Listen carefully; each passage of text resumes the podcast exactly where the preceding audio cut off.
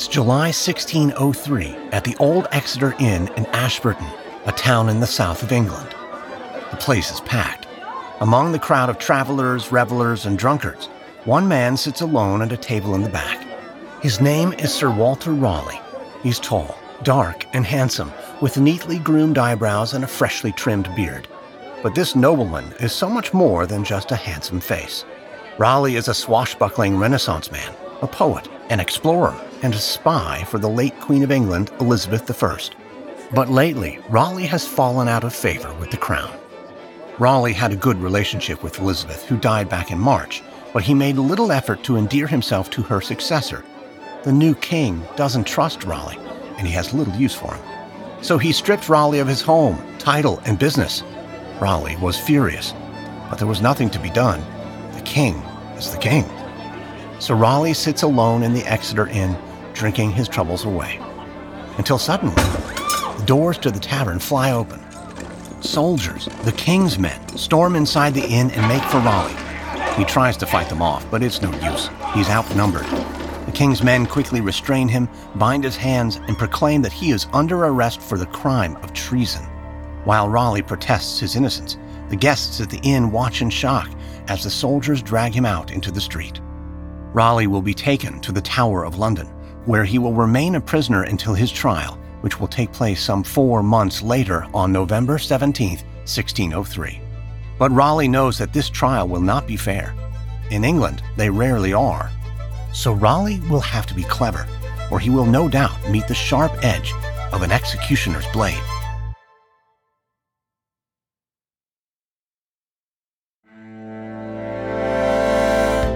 From Noiser and Airship, I'm Lindsay Graham, and this is History Daily.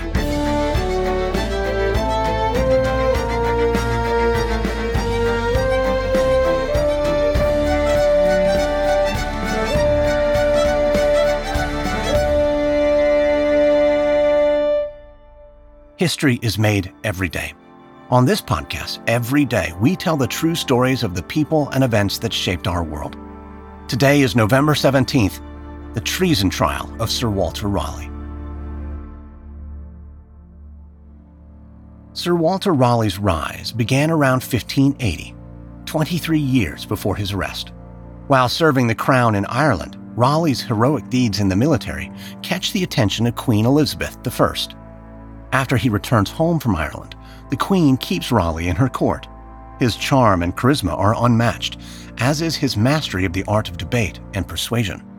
In return for his continued service to the crown, she gives him the elegant Durham House on the Strand in London as his home. She makes him a knight.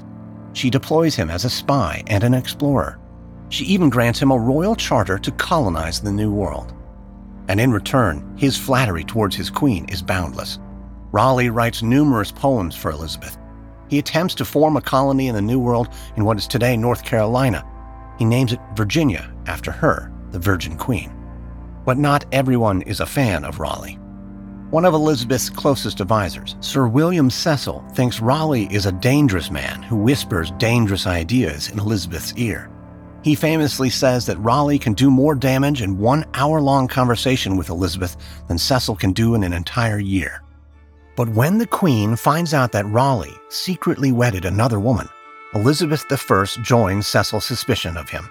In 1593, Elizabeth discovers Raleigh has secretly married her lady in waiting, a woman named Bessie Throckmorton. She also learns the couple had a baby together, who died in infancy. The Queen is furious. Some speculate that Elizabeth is a scorned lover. Others claim the Queen's anger with Raleigh and Bessie is due to their sly behavior. She is, after all, the sort of woman who demands unflinching loyalty and total honesty from her subordinates.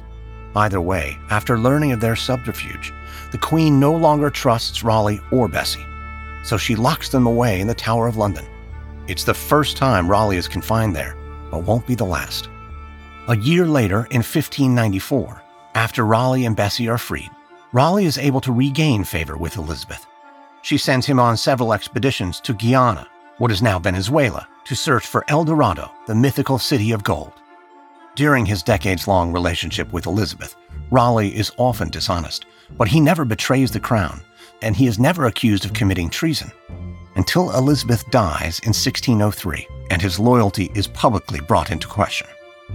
With Queen Elizabeth dead and King James VI of Scotland, now King James I of England, sitting on the throne, tensions in court are rising. It's hardly a secret that Raleigh dislikes James, and the feeling is mutual. So once in power, King James wastes no time removing his enemies. He evicts Raleigh and his family from Durham House, his home of 20 years. James also strips Raleigh of his captainship of the guard and his monopolies on wine licenses that Elizabeth I bestowed upon him. Raleigh is left humiliated and financially crippled. But he's not the only one. Raleigh's longtime friend Henry Brooke, the 11th Baron of Cobham, and his younger brother George Brooke also suffer similar losses. As a result, Henry and George start to formulate a plan for revenge. But eventually, word of their plot gets around, and George Brooke is arrested under suspicion of treason. To save his neck, he admits that he and his brother have been developing a plan to kidnap the king. But he also reveals another plot to dethrone King James. This one, George says, involves Sir Walter Raleigh. George provides no proof, but his accusation is enough to make Raleigh a wanted man. So on July 19, 1603, when Raleigh sits at a table in the back of the old Exeter Inn, he has no idea that George has accused him of treason, or that in a short time, soldiers will storm into the building and drag him out by force.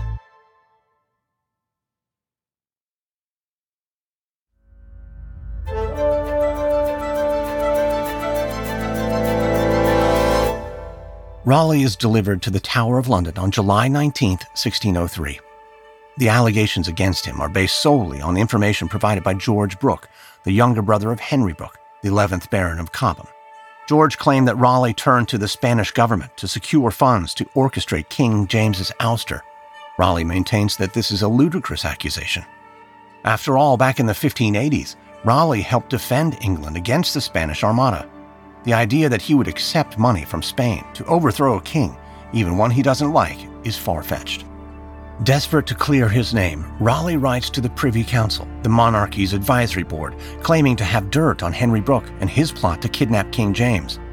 But this is a fatal error. Henry is also being held at the Tower of London. When he finds out Raleigh has spoken out against him, he becomes overcome with rage, shouting that Raleigh is a traitor and a villain. Shortly after, Henry makes an official statement to the council claiming that Raleigh was the chief orchestrator of the plots against the king. Raleigh begins to fear that his fate is sealed, and soon he will resort to drastic measures. It's late July 1603, and Raleigh has been at the tower for less than two weeks. He sits in his room and scribbles a note. This isn't the usual picture one might have of a prisoner. He's not in chains, and he's not dressed in a prison uniform. He wears the clothes of a nobleman. His room is well furnished, hardly a dank dungeon. He is, after all, a beloved figure to many in his country, which affords him certain privileges even in prison. Still, Raleigh is despondent. He fears execution. So he pens a letter to his wife, Bessie. He writes, O death, destroy my memory, which is my tormentor. My thoughts and my life cannot dwell in one body. Raleigh has procured a knife, and he snuck the weapon into his quarters. But he isn't planning to use it to mount an escape. Instead, when he finishes the letter, he takes the knife in his hand and gouges the blade deep into his chest. Many historians will write off this event as mere histrionics, a dramatic act of self pity. Others will consider it a desperate act by a man who would rather take his own life than face an unjust trial. Regardless, though, the suicide attempt fails. Raleigh lives, and soon he will be tried for treason. But a recent outbreak of the plague means Raleigh's trial won't take place at the Tower, but at Winchester Castle, some 70 miles southwest of London. As the guards transport him there by carriage, spectators gather in towns and villages along the way to lay eyes on the accused traitor. They shout abuses at Raleigh and throw mud and stones at the coach.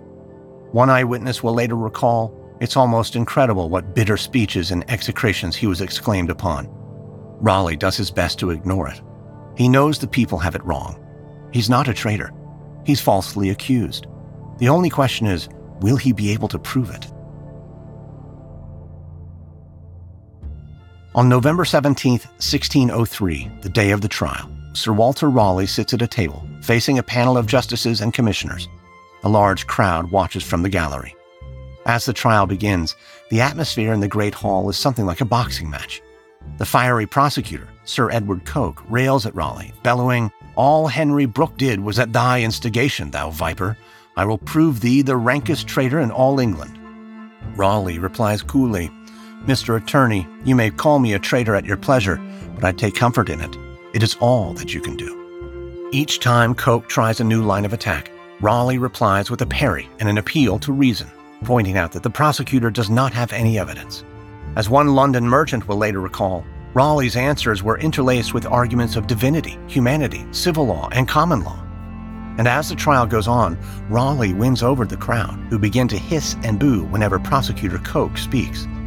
Near the end of the trial, Raleigh reminds the court that Coke's only evidence is an old statement from Henry Brooke. Then, with a dramatic flourish, Raleigh produces new evidence.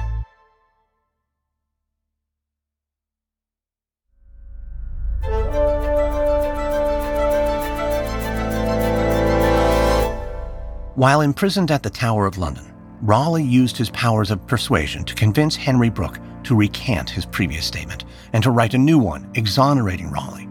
In the courtroom, when Raleigh presents the new statement, there's an audible gasp from the crowd, and for a brief moment, it looks as if Raleigh has won the day. But the fiery prosecutor is also persuasive, and he too has used his powers to lean on Henry Brooke, who has made a third, more recent statement reaffirming that Raleigh was the chief orchestrator of the plot against the king. Soon, the trial is over. It takes less than 15 minutes for the verdict to come back. Sir Walter Raleigh is found guilty of treason and sentenced to death. Raleigh is devastated, but he's not the only one. Raleigh doesn't succeed at trial, but he does win in the court of public opinion. Over the next few days, the tale of his impassioned defense spreads far and wide, and public sympathy grows. One official will later write so well he shifted all advantages that were taken against him that, in the opinion of all men, he had been acquitted. In the face of this mounting public pressure, King James temporarily stays Raleigh's execution, but he refuses to pardon him of the crime of treason. Raleigh will remain in the tower with his wife Bessie, alive for now, but with the legal status of a dead man. During his long time in prison, Raleigh amasses a 500 book library he writes and later publishes a book titled The History of the World. He and Bessie give birth to their second child. And then, in 1616, King James releases Raleigh and sends him on another expedition to find the fabled city of gold, El Dorado. During his quest, Raleigh attacks a Spanish fort against the wishes of King James. Raleigh evaded the hangman's noose on November 17, 1603, but as a result of his brazen defiance of the king's wishes in attacking Spain, Raleigh is eventually executed, beheaded, on October 29, 1618. But in the end, it wasn't Raleigh that was on trial that November 17th. It was the English judicial system. Raleigh became a martyr for many enlightened thinkers who wished to challenge the arbitrary abuse of state power over the liberty of the individual. His trial led to the notion that an accused has the right to face their accuser and has been cited in court cases ever since. Next on History Daily, November 18, 1978, cult leader Jim Jones leads 918 members of the People's Temple in a mass suicide. From Noiser and Airship, this is History Daily, hosted, edited, and executive produced by me, Lindsay Graham. Audio editing by Molly Bach. Music and sound design by Lindsay Graham. This episode is written and researched by Luke Coons. Executive producers are Stephen Walters for Airship and Pascal Hughes for Noiser.